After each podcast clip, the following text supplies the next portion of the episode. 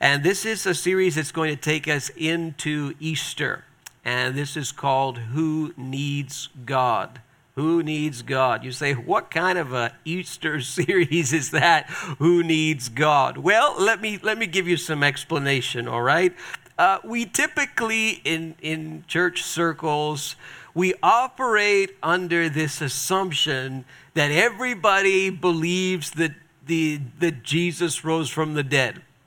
And we operate under that, and we have usually Easter, you know, the churches are packed and people come once a year, and usually if they come, or twice a year, they come on Easter and they come on Christmas, right? Or either that or someone got married, or there's the other thing that people go to that they don't want to talk about, you know, starts with F, and they have to go to church for that sometimes. It's not a bad word, uh, but you, you know what I'm talking about, right? So some, some people go sort of four times a year, and Easter is one of those times, but we just operate under this pretext, under this assumption that, oh, yeah, everybody believes the gospel story. Okay, I just need to tell you that is, that is so not true. There are people who come to churches and sit in our churches week after week after week after week, and we assume that they just acquiesce to all this stuff. And oh, yes, Jesus came, and Jesus was born of a virgin, Jesus died on a cross, and Jesus rose from the dead, and Jesus is coming soon. Well, of course they believe that. They're in church every Sunday. They wouldn't, they wouldn't be here if they didn't believe it. And that's not true. People come to church for all kinds of reasons. And I've discovered that even church folk have a pile of questions and a pile of problems when it comes to even basic things like the existence of God and the Easter story and all these things that we take for granted. Um, so I want to try and, and address this going all the way up to Easter Sunday. This is a six part series. Uh, and today we're going to talk about uh, the new atheism, atheism 2.0. And uh, what I'm going to do for this series is to try and hear from you. Uh, you're going to see my, I hope you can see it, my cell phone number is up there on the screen, and I'll put my little phone in front of me so that I can see it. Um, and maybe people are watching on, on Facebook Live, or they will and uh, you've got a question you're too chicken to ask. Maybe you're in the in the congregation this morning you've got a question. You don't want anybody to know that you would dare ask a question like that. So i have a completely easy super easy anonymous way for you. Probably every one of you has a cell phone if you don't, maybe you're bold enough to raise your hand and ask a question, or maybe you can turn to your neighbor and say, Will you ask this question for me? Or do something. Or maybe you come to me at the end and ask me the question at the end, and I'll answer it next week. But I want to make it as interactive as I can. So you have a question anytime, just send it to me. I may answer it on the fly. I may answer it next week, but I will answer it uh, for everybody to hear, okay? Because people have tons of questions, and we would be shocked to know what they are, but nobody really has the guts to ask. So I'm trying to make it easy for you. Um, so today we're going to talk about atheism. Maybe there's some atheists watching or atheists who will listen. Uh, and I have the most profound respect uh, for atheists. I've known many atheists in my, in my lifetime, both as a Christian and, and as a not Christian. Um, and I have a lot of respect for atheists, uh, be, especially ones who really argue their position and stand their ground, and you know they have convictions that are that are their own, um, and they're atheists. Well, you know I have a lot of respect for that. I personally think they're wrong, but I still have a lot of respect for them, and I enjoy uh, interacting with people who say there is no God, um, and hopefully we can um, you know, we can do that a little bit even in the weeks ahead. Maybe there'll be some who reach out to me and, and we can do that. But I want to talk to you about atheism because uh, there is something that is happening in the culture, especially the Western culture that we live in, and in particular this province that we live in, the province of Quebec. Um, and I want to, to ask you a question um, Are you becoming a nun? Are you becoming a nun? Say, what are you talking about? What's a nun? I thought a nun was those ladies who make vows and wear funny clothes and devote themselves to God and the church. That's not the nun I'm talking about. I'm talking about a new kind of nun. Uh, and this term is, is quite new. It's been used oh, for probably a decade or so, which is really quite new when it comes to these kinds of things. Um, and I wonder, are you becoming a nun? Uh, because here's, here's what the nuns are The nuns are a, a group of people, growing number of people, who, when it comes to religious affiliation, when people ask them, What religion are you? What's your religious affiliation? If they have to fill out a form and the form asks them questions about their religious views or their philosophical views, perhaps, and there's a nun box, they're going to check the nun box. okay, if, what's your religion? Don't have one, thank you. None. Is there a none that I can check? That's the one that I'm checking. It's none. And um, they do this not with a whole, like, they don't want to be asked a whole lot of questions. They don't want to be branded as atheists. They don't want to be branded as agnostics. They don't want to be branded as anything. They just don't want to have anything to do with it anymore. And they say, you know what? I'm out of religion. I don't want any part of religion. And I'm just, it's just none for me. It's, it's no longer interesting to me. I'm not engaged by it anymore. And it, maybe I grew up in it but I left it and it's, it's just none for me. Well, but are you an atheist? No, no, no. I, I, don't ask me all kinds of hard questions. I'm none. Thank you very much. Let's have another conversation. This is a growing number of people. Try, try this just as an experiment at your school or at your work or whatever. Try criticizing religion to your friends. Try saying to them, you know, and let's assume they don't know that you go to church at all. You can pretend and you can pretend that you don't. Maybe they don't know that you go anyway. And you just say to them, you know, religion, like, this is the source of all problems in the world. You know what it is? It's not it's not Donald Trump, you know, it's not Justin Trudeau, it's not the potholes in Quebec. You know what it is? It's religion. That's the source. That's the thing that poisons everything.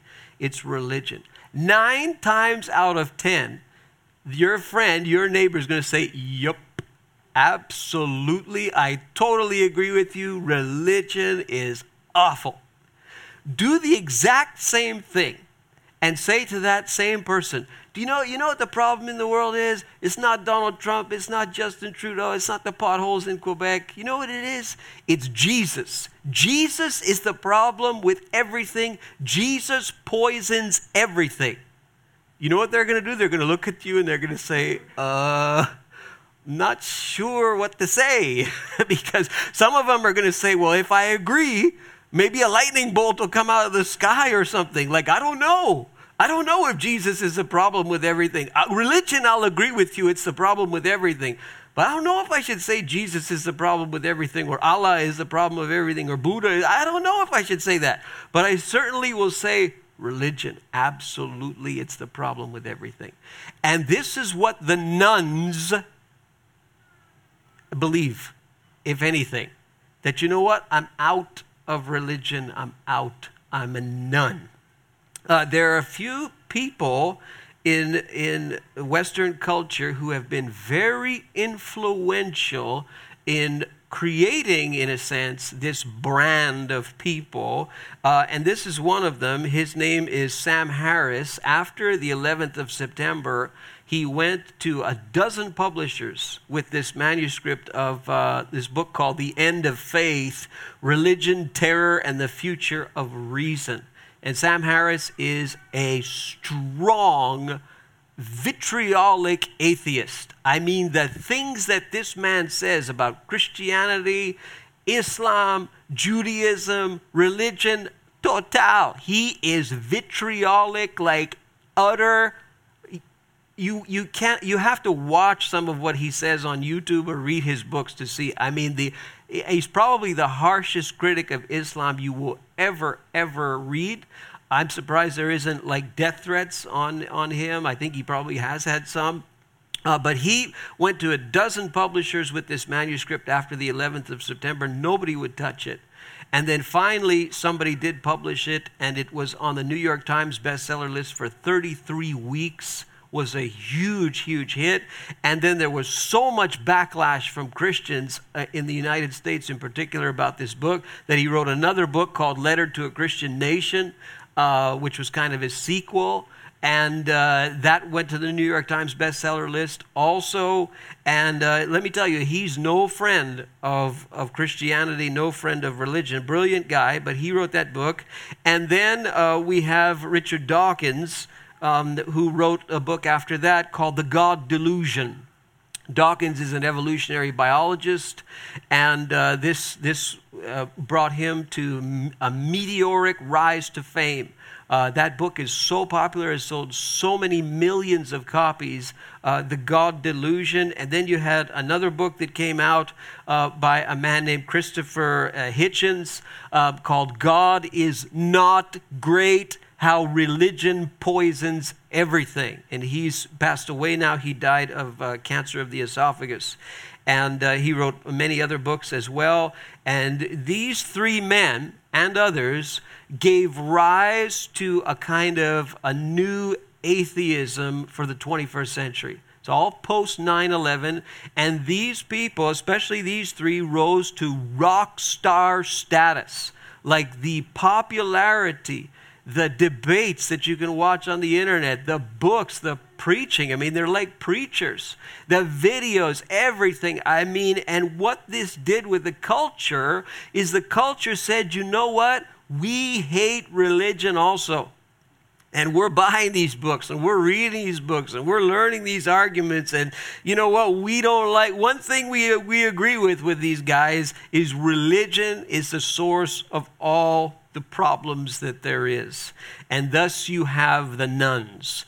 And the nuns may not even say they're atheists, they may not say they're agnostic, they just say none.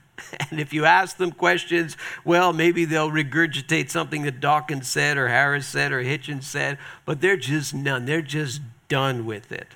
So I want to look at atheism from a different perspective today, and I want to try and show you from really the, the, the writings and the preaching of these guys uh, what the implications are of atheism, a world without God. And I'm not saying they're wrong. You say, well, how can you, how can you, are you, are you an atheist? Well, obviously, I'm not an atheist. But I want to tell you what the consequences are of atheism. Because when you walk away from theism, you walk away from the idea that there's a God, you're walking towards something else. You may not know what you're walking to, but, but Hitchens and Dawkins and Harris and others are going to help you understand what you're walking to, all right? And I want to use one verse from the Bible today, only one. I'll try and stay on only one. And this is from Psalm 14 and verse 1 and Psalm 53 and verse 1. You probably know the passage if you've been in church for any length of time. It says, The fool says in his heart, There is no God. And I know what you're saying. You're saying, oh, you're criticizing atheists. No, that's too easy. It's easy to take the passage and say, oh, you see, anybody who says there's no God, they're a fool. Well, uh, I've met a lot of atheists, and they're really, really smart people uh, it's really easy to toss that, that verse around and say, well, the person's a fool because they don't believe in God. Ha ha ha, the Bible says so. Well, I want to take it a little further. Uh, first of all, the, the, the passage in context, when it uses the word fool, it's a, it's a word that's referring to the morality of the person. A person with a particular kind of morality uh, that is not so good would say in his heart, There is no God. And we can argue that, and we could say, oh, yeah, these atheists, you know, uh, look at their life. If they don't believe in God, then they all run around and live immoral lives. Well, that really isn't true. In many cases, in some cases it's true, but not in all cases. And a guy like Sam Harris would stand here and would totally rip that argument apart. And he would say, Well, I'm a very moral person. I know a lot of moral atheists. Ha ha ha, the Bible is wrong. Ha ha ha, he would say. Uh, but let me take it a little deeper um, and, and take it to a level of interpretation that maybe you haven't uh, heard of before. The fool says in his heart, There is no God. What are the implications of a world without God? What are the implications of atheism? If you're, walked, if you're walking away from God or you walked away from God, did you know what you were walking to? Uh, what I want to do is to try and tell you, well, technically, this is what you're walking to. It may surprise you a little bit. Uh, so I'm going to go through six things relatively quickly here, okay? Number one, you are an illusion. It didn't get any smiles. Okay, you, you, you are an illusion. Uh, if there is no God, then in a sense, there is no you. because if there is no God, you are just a kind of a mass of chemicals and biology and stuff and you know you may you may operate as if there's a you in there somewhere but all you are is your body and your, your brain and all those things and all those chemicals and those processes and that biology. That's all that there is. There isn't really a you. And there certainly isn't an immaterial, you know, soul. If we define soul as you and the intellect, the emotions, the will, the immaterial part of, of humanity, that's the soul. Well, there is no soul if there is no God. I mean, uh, it's just, you're just a body and that's it. And you live under the illusion that there's a you. You live under the illusion that there's a soul, but there isn't. And when you when your body stops eh, living, you're gone. That's it. And there so really it's all just physical, it's all chemical, it's all biological. There really isn't any you there anyway, um, because all you are is a body uh, Christopher Hitchens, um, the last book that he wrote was called Mortality, and he wrote it as a dying man. And uh, he had um, cancer of the esophagus, very nasty. And um, uh, he, he writes in his book, Mortality, that the doctors would come up to him and say, Well, your body is doing this, and your body is doing this, and your body is doing that. And, and he finally got to a point where he said to them, I do not have a body, I am a body. Do you see the difference? It's not like there's me in there and then, you know, there's my body. No, I am a body. If you start cutting off body parts, you're cutting me. Uh, there's no me in there. It's just body. So stop saying your body is doing this and your body is doing that. Don't say that. I don't have one. I am one. I'm just physical. I'm just biological. There is no immortal soul. There is no immaterial part of me. That's, that's very, that's a very arguable position if there is no God who has created humanity in his image and put his thumbprint on people's hearts and given them a soul and all that. Like, that, it's very easy to argue that if there's no God, there's no you. It's just an illusion. It's just something that you've invented by convention so that you can function in this world, but there really isn't any you at all. I hope you're not too depressed yet. I've got five more. Okay. Uh, number two, and this is kind of a conclusion of number one um, you don't have free will. Your free will is a, is a complete illusion if, if there is no God. Because you, you think that you have a free will, but really everything that you do is determined by something else that's been done already. It's something else caused you to do whatever you're doing. And life is so complex that you can't really nail down what that cause is. But really, you think you have free will, but you don't. It's because, again, you're just a blob of mass and matter and chemicals that, that's bouncing around with, with other blobs of mass and matter and chemicals. And, you know, there's cause and effect that happens all the time. So you think that you have free will, but you don't. Um, everything is determined ultimately by cause. You came to church today because of something else physical that ultimately triggered that decision. You decided to wear the clothes that you are wearing today because of something else. You won't be able to pinpoint exactly what that is because it's so complicated, but it really, you really don't have any free will. Everything is determined by cause. Um, and, and, there's a couple of funny quotes on this. Uh, Hitchens, uh, when he's asked this question, you know, do you, do you have free will? Do you have free will? Because he's a determinist. He doesn't believe that you have free will. And he said this He said, Yes, I have free will. I have no choice but to have it. It's quite an irony there. He's trying to be funny and ironic, right? Yes, I have free will, but I have no choice. You know, we, we, we operate under the illusion of, of free will, but we really don't have it, he would say. And he would argue, and Harris would argue, you know, that us Christians who say, well, God gives you free will, they'd say, see, you don't have free will. You just said it. God gave you free will. Well, that doesn't mean you have free will, truly. It means your big boss in the sky gave you free will. So you don't really have free will in the end. Ha ha ha, they would say. Uh, but that's kind of ironic joke that he's making. Yes, I have free will. I have no choice but to have it.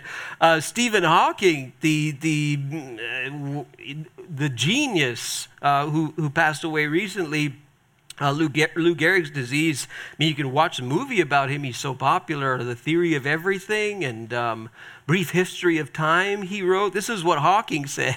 It's quite funny. He said, "I've noticed that even those who assert that everything is predestined and that we can change nothing about it still look both ways before they cross the street." quite a, quite a funny quote. So the idea is this, this is an illusion that we have created to function, but it's technically not really true if there is no God because all you are is just stuff. There's, you don't have a you in there. There's no soul in there and um, by implication there's no free will either it's just it's just biology bumping up against biology it's just physics bumping up against physics it's just chemistry bumping up against chemistry. It's just one decision bumping up against another decision. That's all it is. Are you depressed yet? It's hard to live like that. Yes a little hard. Uh, uh, number three and this this again is uh, more again from the new atheists um, uh, these guys, uh, you know, Hawkins and Hitchens and Harris and the like. And um, uh, value is an illusion as well. There's no such thing as objective value to anything. We start saying something is of value and something is of meaning and something is valuable in an objective sense, all, all we've done is created an illusion in order to function. That, that cannot be true if there is no God. There, You cannot, you cannot say that something is objectively valuable point final. You cannot say that if there is no God because who is it who sets that standard that says that something is valuable and something else isn't valuable? I mean, if there's no God to set it, no, no universal authority to set it, then it's purely subjective. It's purely something that we invent by convention. And what makes it a little more disturbing, by implication, there's no justice either. I mean, this sense of, of right and wrong and something ought to be and something ought not to be, that's not real. That's not universally and objectively true if there is no God. It's purely subjective. It's, it's just as I want it to be. So try this as an experiment. Um, you know, talk to your to your your friend, your your unchurched friend or whatever, and, and say, well, you know, you have your truth and I have my truth, and uh, you, you, may hear that from them. Well, that's good for you. You believe in this, you believe in this, but I believe in that, and I believe in that. And you have your truth, and I have my truth, and that's fine. But you won't hear that too often with the word justice. You have your justice, and I have my justice. You won't hear that too often because we appeal to justice kind of beyond, uh, it, it's beyond us. We say, well, this ought not to be. It's not fair. It's not right. It ought not to be. It's, it's not just. Well, says who? Says you? Well, that's very subjective. You've created that. That's an illusion that you use to operate, but isn't really objectively true. There is no value. And we do this all the time. We, we place value on things and we do it very, very subjectively, um, just as these atheists say we do. Um, so, for example, th- there's a movie that's coming out. Um, it's not coming to, to Canada at all, and I was tempted to bring it here and try to uh, work a little magic in quotes, sorry, magic in quotes, to see if I could get this movie and play it in our church, but it's rated R. So that would probably be a little bit of a difficulty. And uh, it's called Unplanned. It's a story about a, a person who ran an abortion clinic and uh, from what she saw and experienced, she went in the total opposite direction, and uh, and everything changed when she really started to see what was happening. And uh, it's rated R, which means that in the U.S., a girl under 17 um, can't go see it without parental consent. And yet, that girl under 17 in most states in the United States can have an abortion without consent from their parents. Talk about a weird sense of value. Wow, we we, place more value on a restriction for a, watching a movie than we do to, on an abortion. Uh, and I think now in New York State, uh, even a late term abortion by a person under 17 can be done without consent of parents? Wow, we've, we're, we're, we're, that's a weird sense of value. But we appear to value the movie rating more than we do the, the life inside the teenage girl's womb? Wow. Maybe the atheists are right. We create these illusions. Interesting. Um, you depressed yet? Okay. I don't see any questions coming in. It's okay. Fill my phone. I, really don't mind. Um, uh, uh, so the last three, and these three maybe you've heard of uh, before. Uh, something came from nothing. So you had nothing, absolutely nothing. In fact, so much nothing that you can't, you can't even use the word nothing to describe it because you had absolutely nothing. And then you had a point, a singularity, where something came from nothing. We call this the Big Bang Theory, the origin of the cosmos, the, the leading view in cosmology, the leading view that your kids are going to be taught, that you're going to learn in high school, CEGEP, university for the rest of your life, you know, is that it all came from this point of singularity where you had time, space, and matter that came from nothing. Remember, you can't invoke a God to say that it came from him or her or it or whatever. You can't do that. If you're an atheist, then it, where did it come from? Ultimately, nothing. so, so for years and years and years, people believed that the cosmos was eternal, that it always was. But then people started to see over the last, you know, number of many decades that there's evidence that the cosmos is expanding and that it that if it's expanding, maybe it, maybe it was expanding from something that we can es- extrapolate into the past. And from this, they get the theory that well, what what what would it have started from? And you know, so the leading theory 14 and a half billion years ago, there was this big bang, this point of singularity that out of nothing, absolutely nothing, you can't even use the word nothing. You can't say before the big bang, there's nothing before the big bang. Nothing exists before the Big Bang. You say, well, what caused it? We don't know. If you're an atheist, you have to say that. We don't know. And you know what? We don't really care because we're here already. But something came from nothing, this we know. The rest is a mystery. Maybe someone will figure it out one day. You know, uh, they say Hawking came close. And, and Hawking claimed that, you, that under certain circumstances you could have something from nothing. Uh, he's a lot smarter than me. Maybe he's right, but, but he certainly wouldn't say that it came from God. So it ultimately, the leading theory, something came from absolutely nothing. Wow, that's it almost starts to sound like you have to have faith to have that, doesn't it? Well, I'm just telling you that's the leading theory, all right? And uh, I'm sure they're open uh, the atheists to someone explaining how we can get no- something from nothing, but this is the prevailing theory. Um, and once you do have something from nothing, you then have to say, okay, let's look at our planet and planet Earth. So, how did we get life on Earth? And this also is a very, very difficult question to answer. How did we get first life life able to reproduce itself on this planet, how did that happen? Again, we're talking about atheism. How is it that we could have life from non life? How can you have non living matter and all of a sudden you have it sort of assemble itself? to become life? Like, how did we get the first self replicating life? Uh, we call this abiogenesis. How did we get this? How did this happen? Uh, in the 50s, there was a very famous experiment that was done where these, these scientists took uh, several different gases and put them in a test tube and uh, you know boiled them into vapor i think it was and ran 50000 volts through it and they ended up with some tar and they said hey in the tar there's amino acids. Ha ha we've recreated the pre-life earth And look, we've got amino acids, problem solved.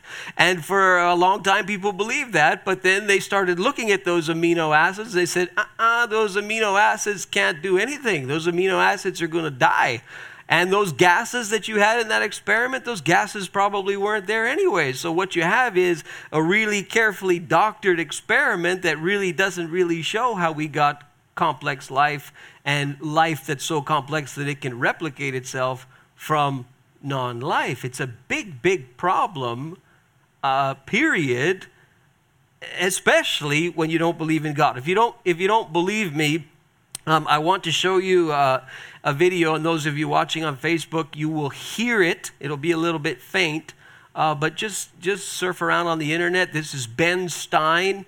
Uh, interviewing uh, Richard Dawkins in a, a, movie, a documentary movie called uh, expelled. It's about the theory of intelligent design.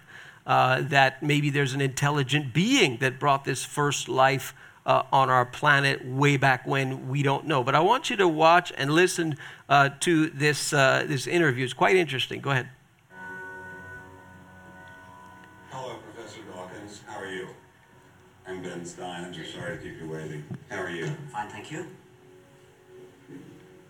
You have um, you have written that uh, God is a psychotic delinquent invented by mad, deluded people.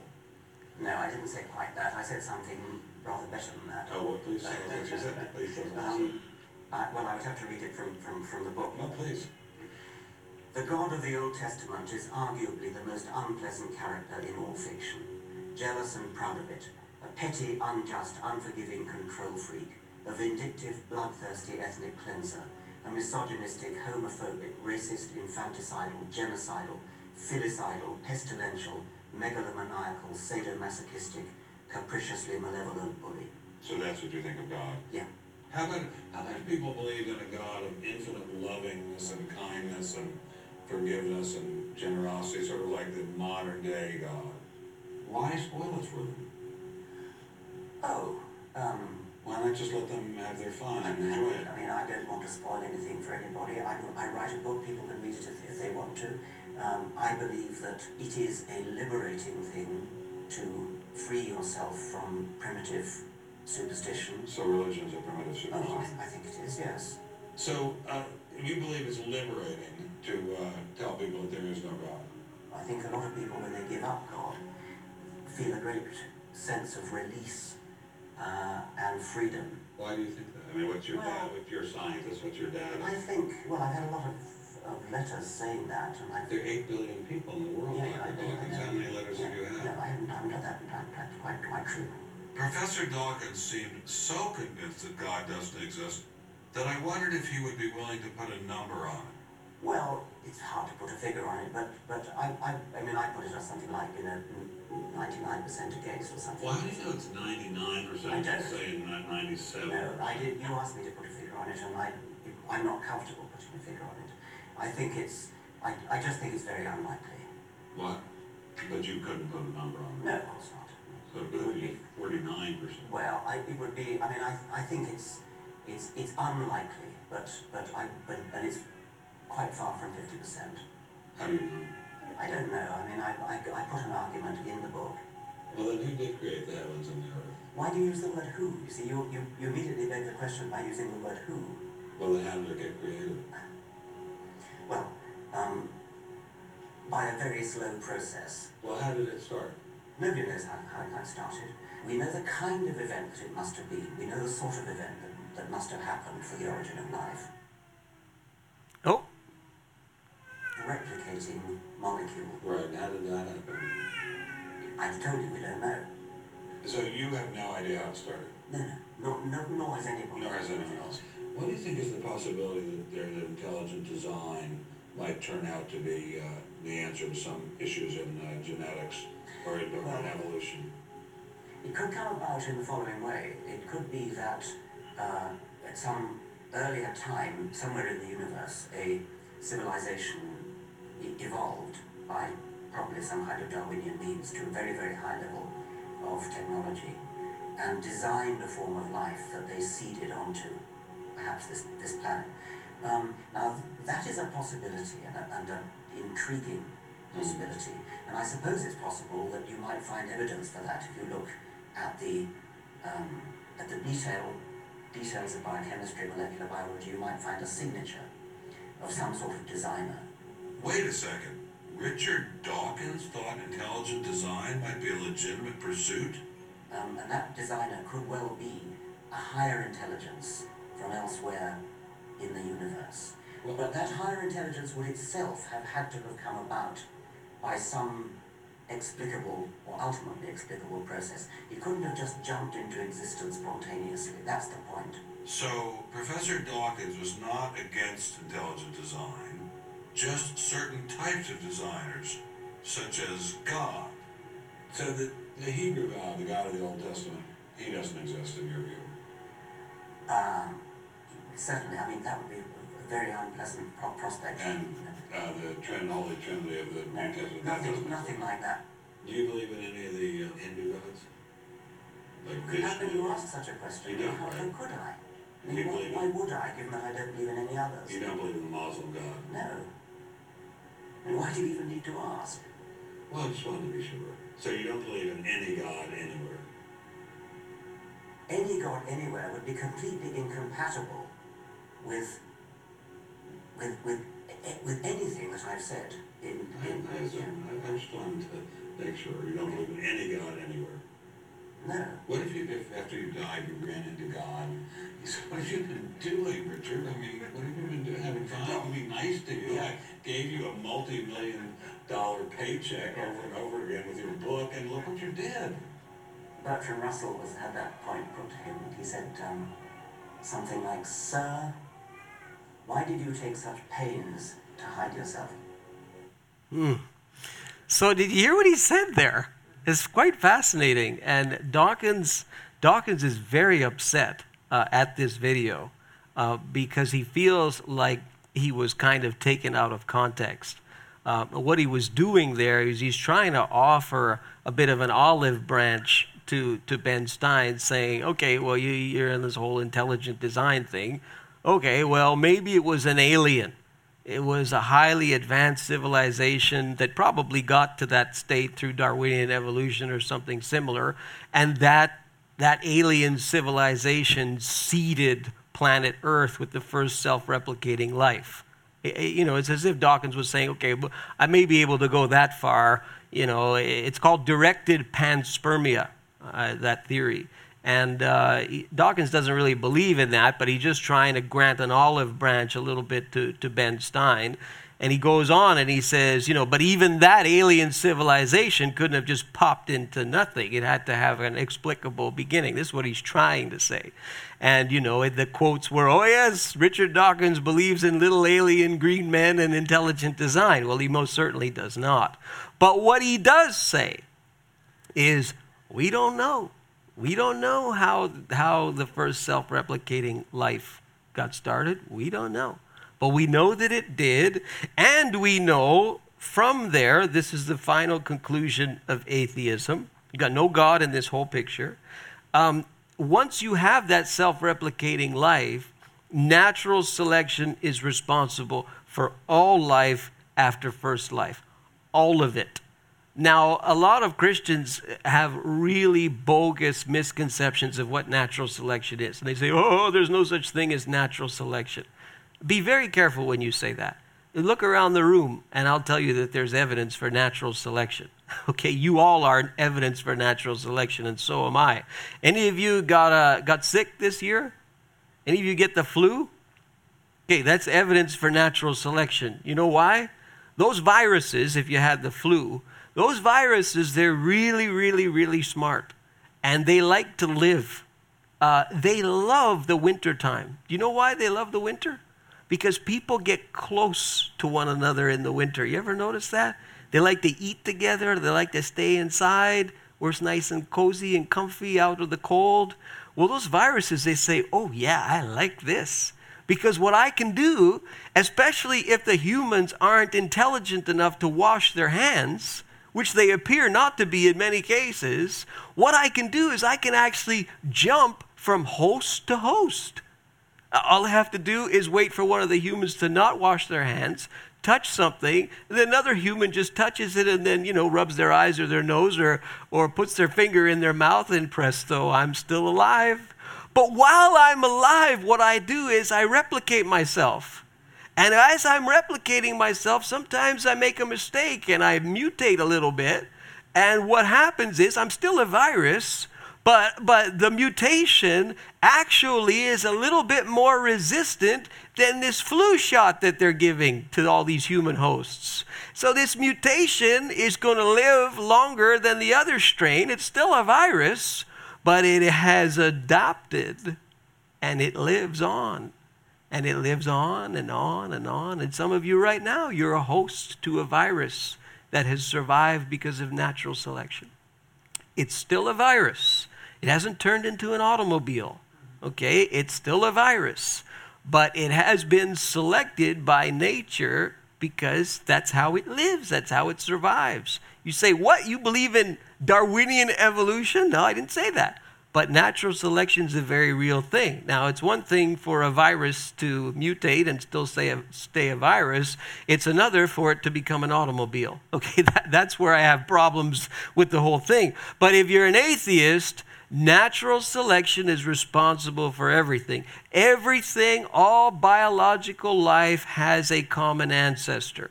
And don't use this argument of, well, you know, uh, you're saying that apes became men. No evolutionist says that. Evolutionists say that apes and men, if you use the word apes and they'll use a different word, came from a common ancestor. And that common ancestor died out, and you have humans and you have uh, whatever you want, term you want to use, apes, etc. That's, that's more what they're saying. Okay, sometimes we say things that they're not saying. Uh, in any case, if you're an atheist, you believe that natural selection is responsible for all life you have to have a whole lot of time in order for it to work. You got to have a whole lot of mutation in order for it to, to work, and you have to have things trying to live in order for it to work. But you cannot, you cannot, you cannot invoke the idea that there is a God who is somehow responsible for all this because he most certainly uh, is not. And uh, Richard Dawkins uh, will finish with, with this quote. Um, this is what he says in, uh, in The God Delusion. He says, think about it. On one planet, and possibly only one planet in the entire universe, molecules that would normally make nothing more complicated than a chunk of rock gather themselves together into chunks of rock sized matter of such staggering complexity that they are capable of running, jumping, swimming, flying, seeing, hearing, capturing, and eating each other. Um, uh, uh, sorry, eating other such animated chunks of complexity, capable in some cases of thinking and feeling and falling in love with yet other chunks of complex matter. This is what we're saying. Um, and we now understand essentially how the trick is done. This is right out of Dawkins and the God delusion. And when you hear him talk about natural selection, he almost personifies it like it's personal like it's almost like a force that has a personality. When you read about how he describes natural selection and how it's how it's purposeful and it's driven without a driver and it's smart without a mind and it's amazing with no one to be amazed and it's it's remarkable and powerful and focused and patient and relentless and violent and indiscriminate and invisible. He always talking about it like it's a person. Uh, but if there is no god then we are the source of all of that. We now understand, according to him, how the trick is done. These are the implications of atheism. And these men, if there is no God, they're right. If there is no God, you don't have alternatives other than the ones that they have postulated in their books and their preaching and their videos and their blogs and their podcasts and all the, all the rest of it um, what in the world does this have to do with Easter? some of you, I, I, I, saw it from half of you. You're like, I don't want to. I don't want to embar- be embarrassing, but I'm really tired. Like I'm yawning listening to this nonsense. You know, you're like, what utter drivel is this? Like, I, I don't believe any of this stuff. And sometimes I think of myself as an atheist, sometimes I don't, but I don't believe any of the stuff that you just said. Like it seems too ridiculous. Some of you are saying that, you're saying, oh, it's so boring. Nice presentation, but so boring. What does this have to do with Easter? Let me make it real for you. Um, no soul. Hmm. The whole Easter story is about the soul. It's about the part of man that's going to live beyond death. It's about Jesus who died on the cross to redeem humankind, who's created in the image of God and has a soul. The whole view of Easter is obvious that man is created in the image of God and has a soul, and that, that man is more than just a blob and more than just a body. You want to talk about the illusion of free will? Well, uh, free will is a very, very real thing when you talk about Easter. Here you have Jesus who voluntarily goes and faces the cross, voluntarily, even though looking for a way out even though going to the garden and praying if there's another way, but not my will, but yours be done, and surrendering his will to the will of the Father, so that people, by their own will and volition, could repent and turn to Christ and receive eternal life. Wow, it's very much about the will. You want to talk about value and the value of something? It's very clearly established by Jesus on the cross that humanity is valuable, valuable enough for him to die for it. Value, uh, value creation is valuable enough for him to die for it because he ultimately will redeem all of creation. Wow, you want to talk about how relevant the Easter story is to modern day atheism? Wow, it's pretty relevant. Pretty relevant. But is it true? Is it true? And we'll look at that over the next few weeks. Um, I don't think the nones are running to atheism. I don't think they are. I think what they're doing is they're running away from something. Your, your relatives, your kids, your grandkids, some of you, it's not that they're running to atheism. They're saying, yeah, yeah, yeah, Richard Dawkins. You know, they probably watch that video and say, man, the other guy ate him for breakfast. The other guy had him, he had him pinned to the mat there. They might say that. But they're not running to atheism. You know what they're doing? They're running away from something. And what they're running from, they may well have good reason to be running from it. And next week we'll talk about this uh, the gods of the No Testament. Sometimes the nones, often the nones, again, your friends, your relatives, your kids, your grandkids, they're presented with a version of God. And they say, That God I cannot be interested in anymore. And sometimes they're right. Sometimes they've been sold a version of God that they connect with religion and they say, This makes no sense to me anymore and I'm leaving. It could be that they've been sold a version of God and a version of Christianity that is actually something that they should be rejecting. And I'm convinced that many of this group, the nones, it's because, hey, they're right. If that's what if that's what their version of God is, I don't know where they got it from, but it's so not in the Bible. We'll talk about it next week. Gods of the No Testament. The No Testament. You won't find them anywhere.